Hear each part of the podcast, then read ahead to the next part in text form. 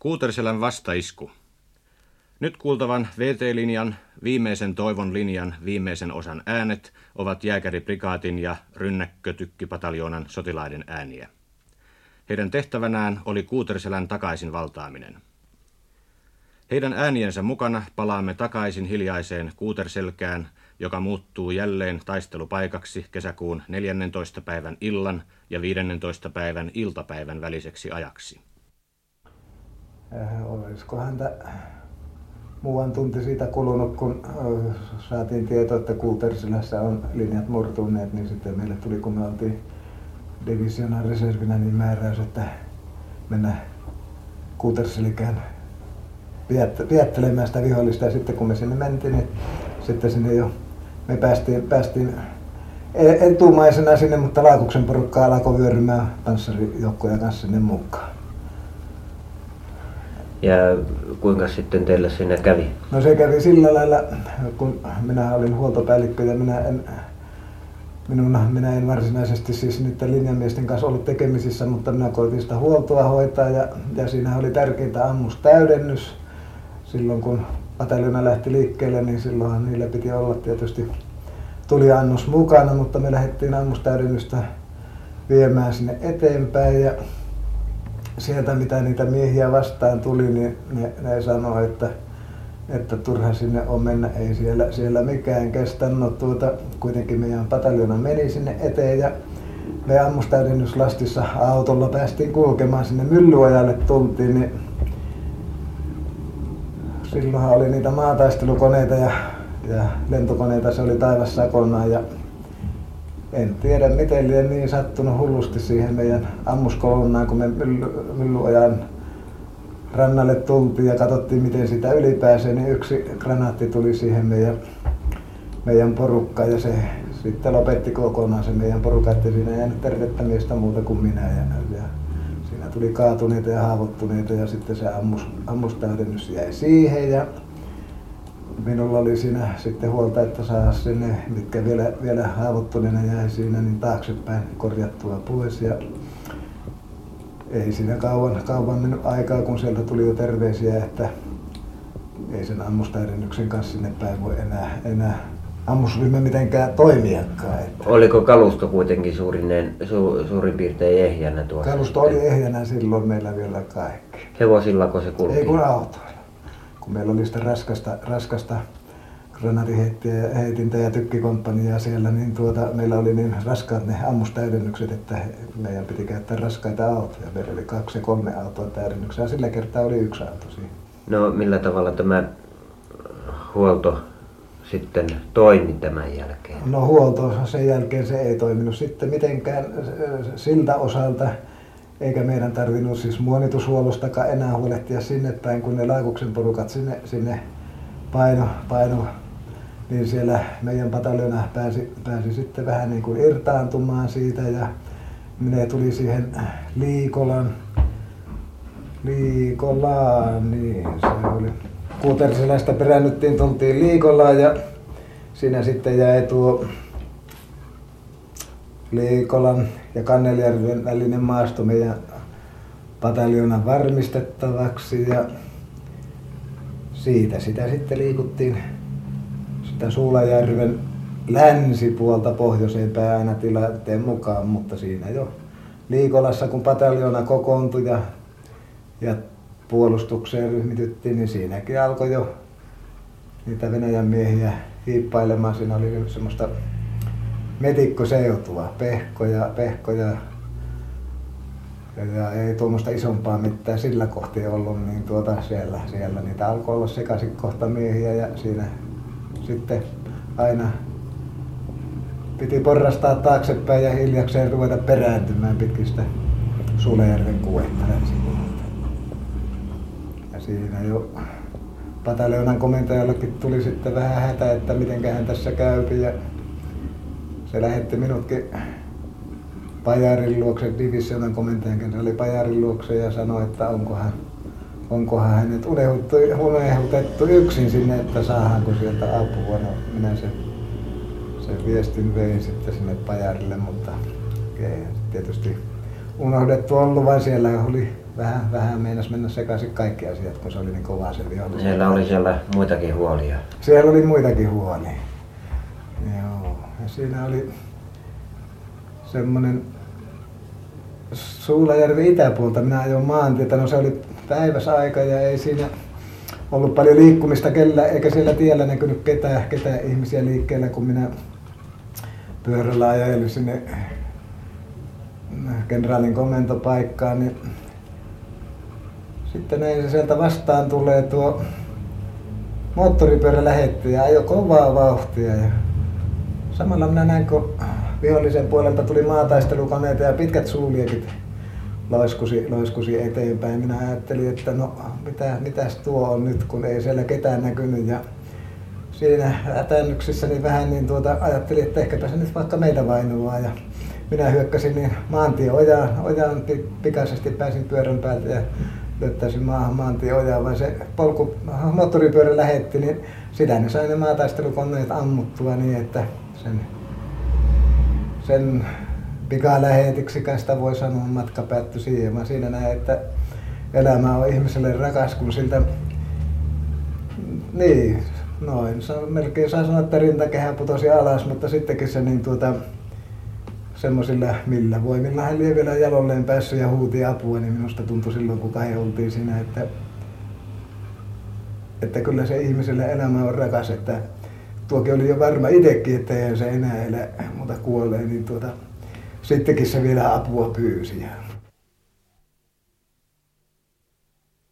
Se oli muistaakseni 14. päivä, kun, kun tämä läpimurto tapahtui ja iltapäivällä saamme määräyksen sitten lähteä selvittämään tilannetta Kuuterselkään.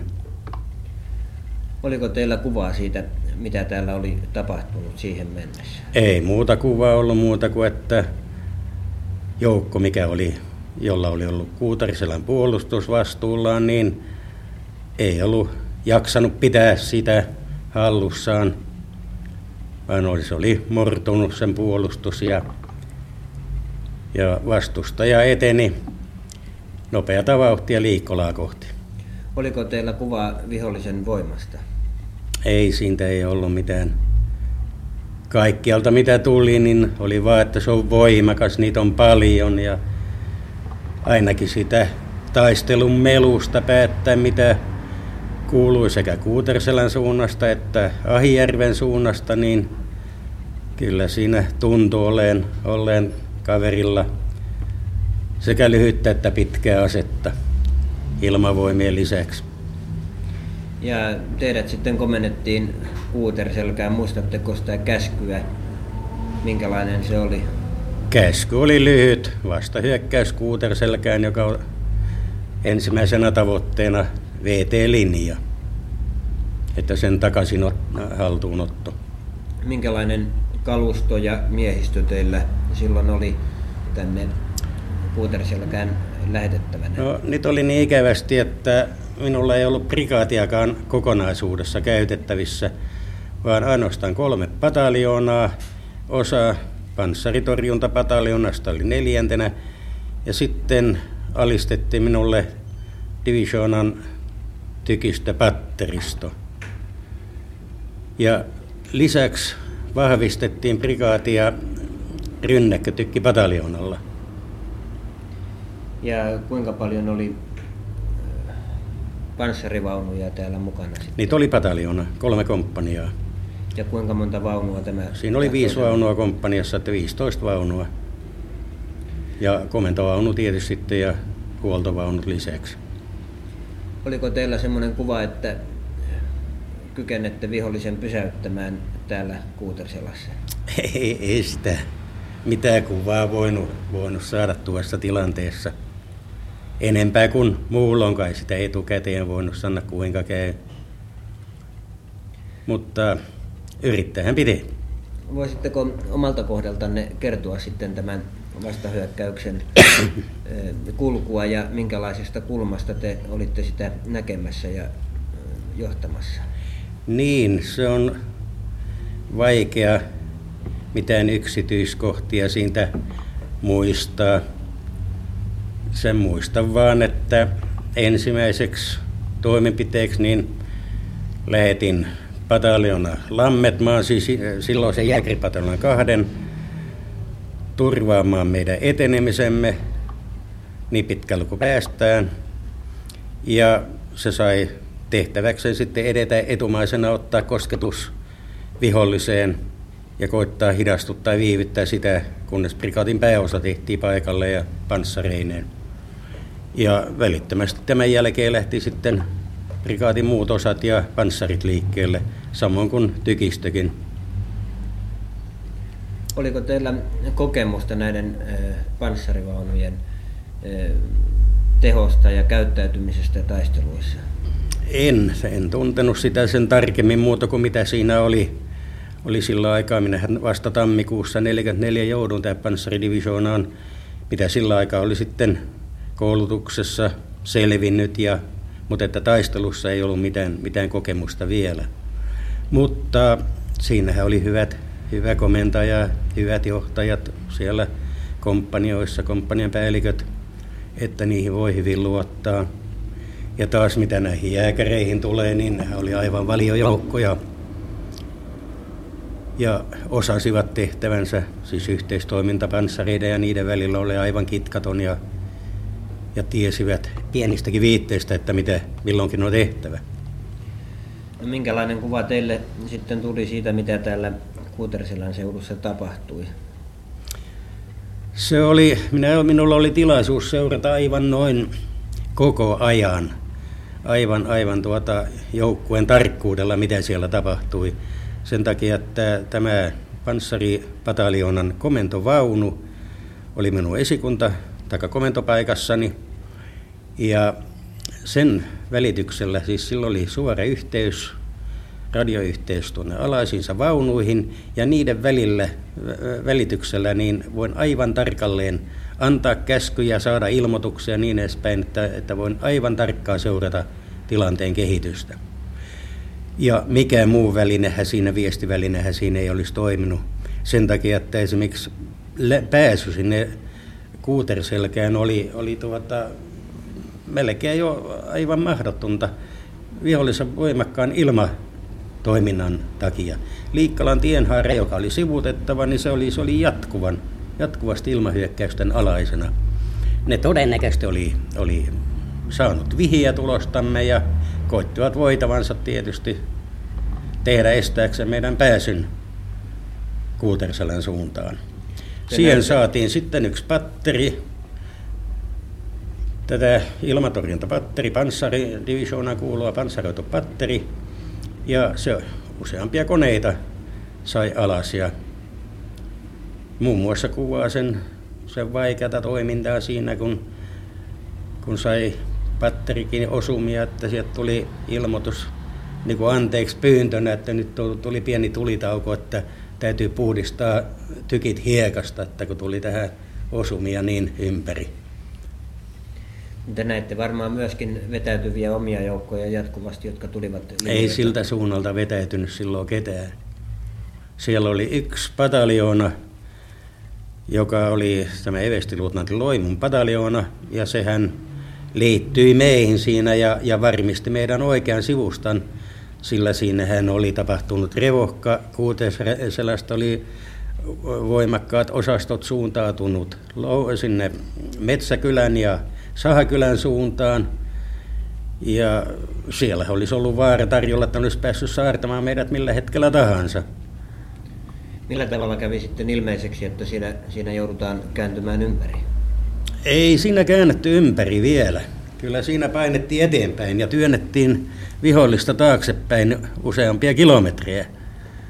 Ja, ja siellä vasta kun tuli viholliselle uusia, uusia voimia ja vahvistuksia ja lisää panssareita, niin silloin meille tuli pysähdys. Ja ei ensimmäisiin pysähdyksiin vielä uskottu, vaikka väli jouduttiin vähän vetäytymään, niin uusi hyökkäys vaan käyntiin ja, ja uusi yritys ja saatiin tukilinjaakin haltuumme jo toista kilometriä. Mutta kun kolme pataljoonaa sellaista valtavaa voimaa vastaan, mikä siellä oli, niin se on liian vähän. Ja kun yksi patteristo on tykistöä tukemassa, myöhemmin saatiin vähän lisää tykistä tulta muualtakin, mutta aivan, aivan aivan liian vähän, että ei sillä voinut. Ja sitten kun omia panssareita, niistä nyt meni käyttökelvottomaksi, liikuntakyvyttömäksi siis, ja osa tuhoutui kokonaan, että ei sitä 15 vaunusta, kun, kun enempi puoli on poissa pelistä, niin ei niistäkään kovin paljon enää sitten ole. Jäikö niitä sinne, niitä vaunuja myöskin? Hinattiin pois mitä saatiin. Minä en nyt muista tarkkaan, jäikö meiltä yhtään vaunua. Meillähän olisi ollut hyvä vaunusaalis, parikymmentäviisi vastustajan vaunuakin olisi ollut saatavissa, jos olisi ollut mahdollisuus kuljettaa niitä pois. Välittömästi, kun huomasimme, että missä oli JV-porukat tulittivat vihollista, välittömästi me ryhmitymme ketjuun ja molemmin puolin maantietä ja kävimme hyökkäyksen normaaliseen vastarintahyökkäykseen ja, ja hyökkäsimme niin pitkälle, että venäläinen hyökkäsi vastaan, mutta me hyökkäsimme heitä vastaan samanaikaisesti ja etenimme.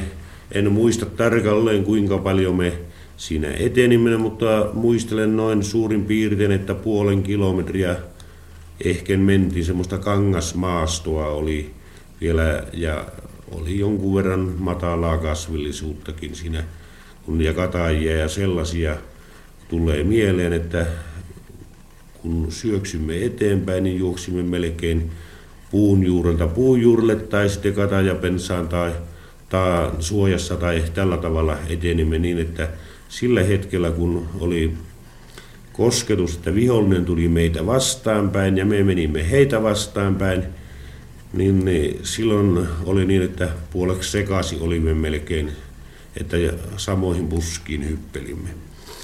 Mutta sitten kun me vihollinen kävi vetäytymään, niin me kävimme asemiin ja olimme, teimme asemat ja kaivumme kuopat.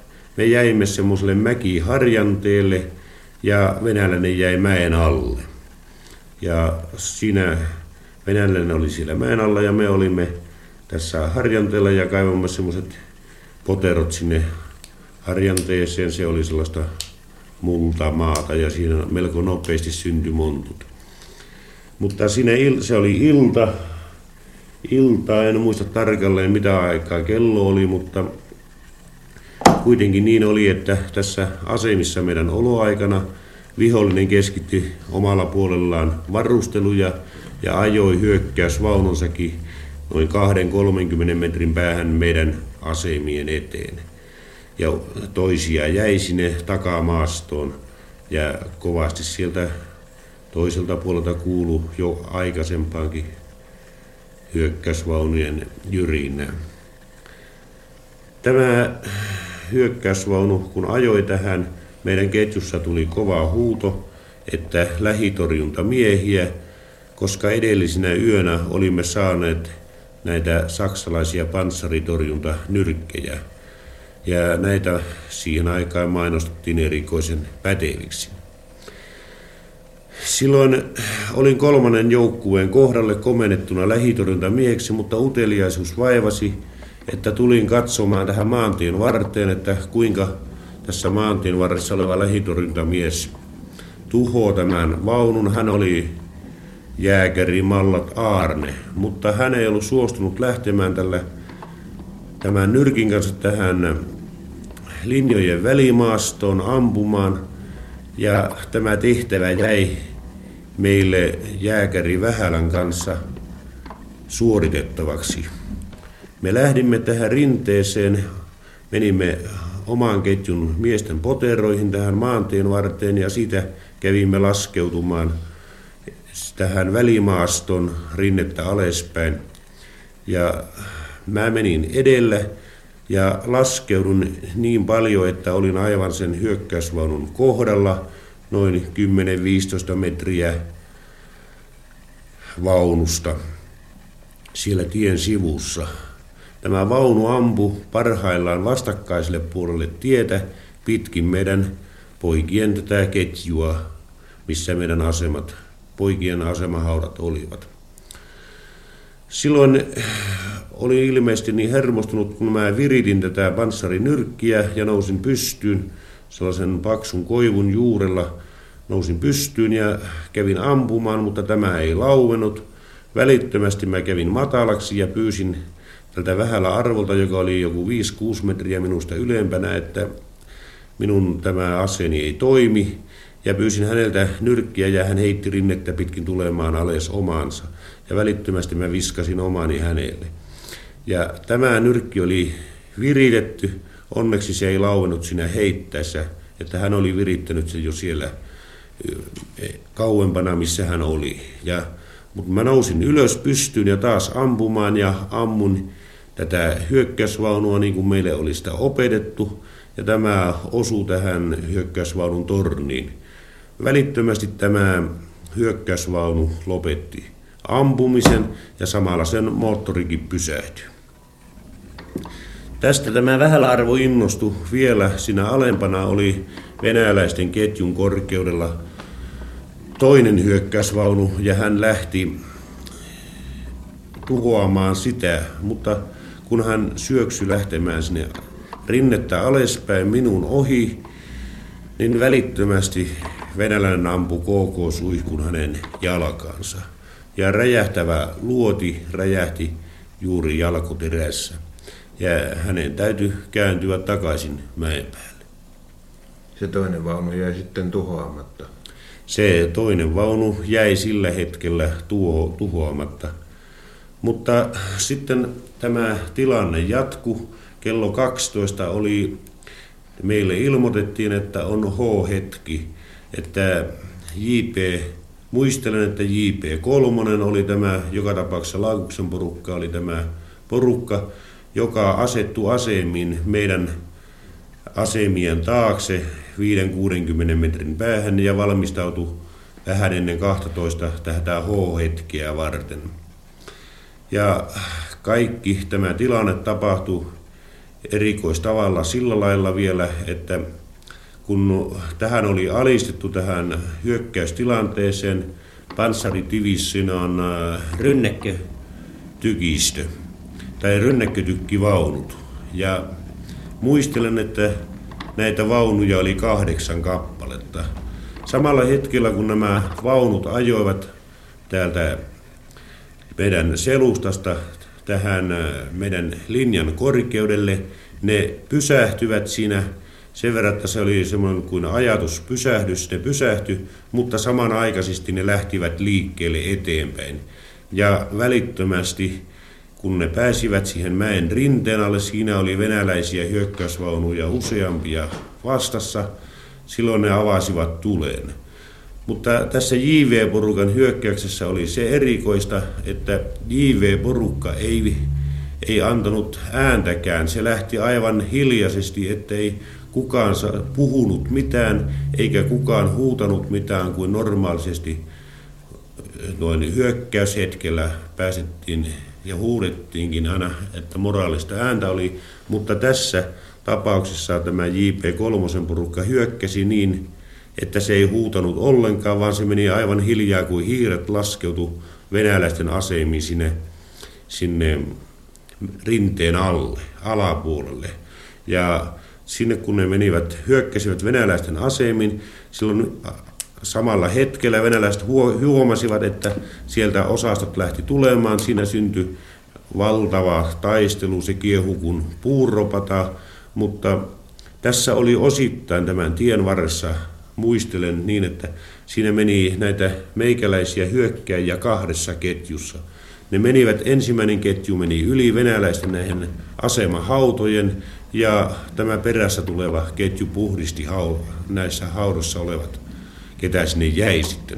Mutta tämä meni, meni että noin se kiehukun puuropata ja sitten sieltä kyllä kävi jo kuulumaan jo ääniäkin on voimakkaammin.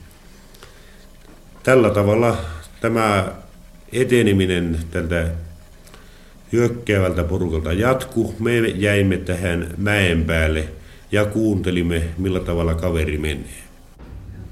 Koko Laakuksen prikaati oli vielä täysin voimissaan ja erittäin hyvin koulutettu ja kovassa kunnossa oleva joukko.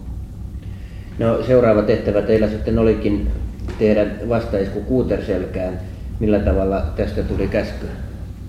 Me olimme Kivennavan ja Polviselän taistelujen jälkeen päässeet Pamppalaan hieman lepäämään ja muistaakseni siinä iltapäivän kuluessa, olikohan se nyt 14 päivä, meille tuli käsky, että venäläiset, tai tieto siitä, että venäläiset ovat murtautuneet Kuuteriselästä läpi. Ja ensimmäisenä sinne heitettiin jääkäripataljoona kaksi tukkimaan Kuuteriselästä Liikolaan johtavaa tietä. Ja teillä oli tietoa siitä, että Kuuteriselässä oli vihollinen mennyt läpi?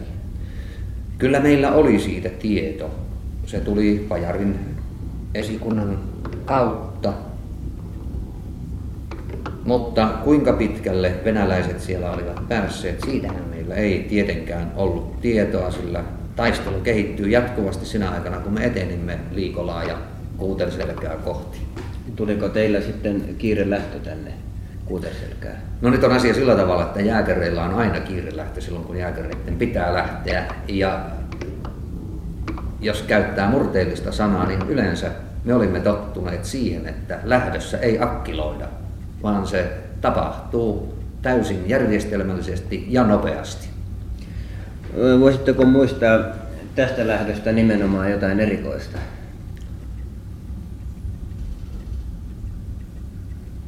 En minä siinä sen erikoisempaa muista, muuta kuin sen, että näitä niin sanottuja maataistelukoneita oli tavallista enemmän liikkeellä ja ne jonkun verran haittasivat meidän etenemistämme. Niin, no, ja sitten toinen seikka oli se, että meillä oli jo samana päivänä puhuttu uudesta panssaritorjunta-aseesta ja luvattu se siksi päiväksi, ja kyllähän se siksi päiväksi tulikin meille. Tosin vasta silloin, kun me olimme jo pyörän päällä viilettämässä kohti Kuuterselkää tämä niin sanottu saksalainen nyrkki. Te saitte ne mukaan? Niin, me emme saaneet niitä mukaan lähtiessä, vaan sitten matkan varrella meille annettiin nämä kävelykepit kouraan ja saksalaiset toimintaohjeet, mutta kyllä niiden kanssa hyvin pärjättiin. Ne, ja ne tehosivat Venäjän, venäläisten panssareihin? Kyllä. Millä tavalla sitten tilanne kehittyi tultaessa lähemmäs Kuuterselkää? Kun me olimme kääntyneet Liikolan tiehaarasta Kuuterselkään päin, minä tapasin siellä tien varressa erään kapteenin. Tosin en jaksa muistaa hänen nimeään. Hän oli siinä Kuuterselän suunnalla taistelleen pataljonan konekivärikomppanian päällikkö, joka antoi sitten meille, taikka minulle, joka jouduin ikään kuin kärkenä etenemään kuuterselkään päin ja lyömään tietä tukkoon, antoi meille verrattain tarkat tiedot vihollisesta ja omista joukoista, joten meillä jonkunnäköinen käsitys venäläisten etenemisestä oli. Te, te olitte siis komppanianne kanssa varmistamassa ikään kuin tälle näille panssareille tietä? Niin, siis tähän varmistustehtävään otti osaa koko jääkäripataljona kaksi, mutta silloinen majuri Lammetmaa käski toisen komppanian etukäteen ottamaan määrätyt maastokohdat haltuunsa niin, että pataljonalle ensinnäkin saatiin kunnollinen ryhmittymistila ja sen jälkeen me hyökkäsimme vielä jonkun matkaa eteenpäin niin, että tälle suunnitellulle Kuuterselän vastahyökkäykselle ja siihen osaan ottaville joukoille saatiin ryhmittymistila. Ja se tila varmistettua. Millä tavalla tämä teidän etenemisenne sitten jatkuu?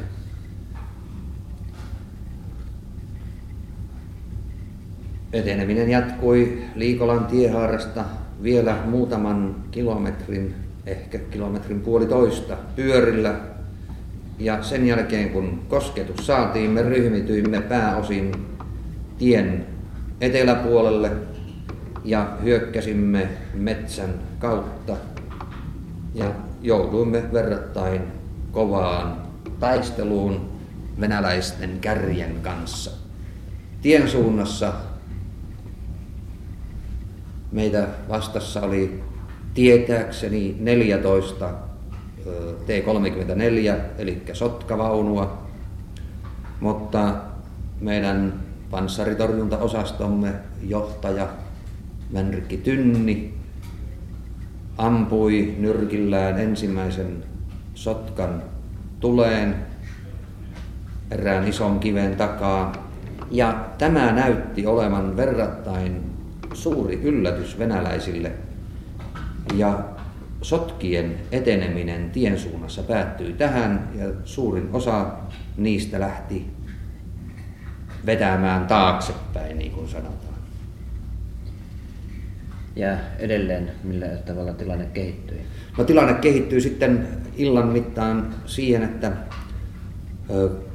me hyökkäsimme, siis jääkäripatalana 2 hyökkäsi suunnilleen Liikolan ja Kuuterselän puoleen väliin, jossa oli sellainen pieni puronotko. Ja tämä hyökkäys purolle saakka, se oli tuollaista raisua, hakkaa päälle tyyliin tehtyä hyökkäystä. Minulla oli hienoiset vaikeudet hyökkäyksen keskeyttämisessä, kun hyökkäyshän tapahtui rajoitetun tavoittein. Sikäli, että jääkäreille oli kovin vaikea selittää, miksi hyökkäys täytyy keskeyttää ja miksi ei yhtä kyytiä paineta eteenpäin, koska siihen tilaisuus ikään kuin olisi ollut. Mutta kun poterolta poterolla ja mies mieheltä kävi asian selittämässä, niin kyllähän pojat tietysti asian ymmärsivät. Teille tuli siis irtaantumiskäsky? Ei meille irtaantumiskäskyä tullut, vaan meille tuli pysähtymiskäsky. Juuri sen takia, että ei kovin pitkään ö, olisi turhaan hyökätty, koska koko brigati tai se vastahyökkäysosasto ryhmittyi meidän selkämme takana varsinaiseen vastahyökkäykseen. Minkälaiset yhteydet teillä oli tähän perässä tulevaan prikaatiin? Me pidimme etupäässä lähetti yhteyttä pataljonan esikuntaan, siis Lammetmaahan, ja hänellä oli sitten taas omat yhteytensä Puromaan ja toisiin, jää, toisiin jääkäripataljooniin. Kuinka kauan sitten olitte tässä pysähdyksissä? Se aika on häipynyt muistissa, mutta minä muistelen, että aamu yöstä alkoi varsinainen hyökkäys Kuuterselkään. Mutta senhän tietysti voi lähdekirjallisuudesta tarkistaa. Millä tavalla tämä hyökkäys sitten alkoi? Hyökkäys alkoi tykistön ja lentokoneiden tukemana. Lyhyen terävän tulivalmistelun jälkeen ja tien suunnassa meillä oli omat rynnäkkötykkimme, jotka tukivat tätä varsinaista hyökkäystä. Hyökkäyksen kärjessä oli muistaakseni jääkäripataljona kolme. IP2 hyökkäsi ikään kuin toisessa portaassa. Miltä vaikutti se vihollinen, joka teitä vastassa oli, ja mitä siitä näkyi? Vihollinen oli erittäin vahva, hyvin koulutettu.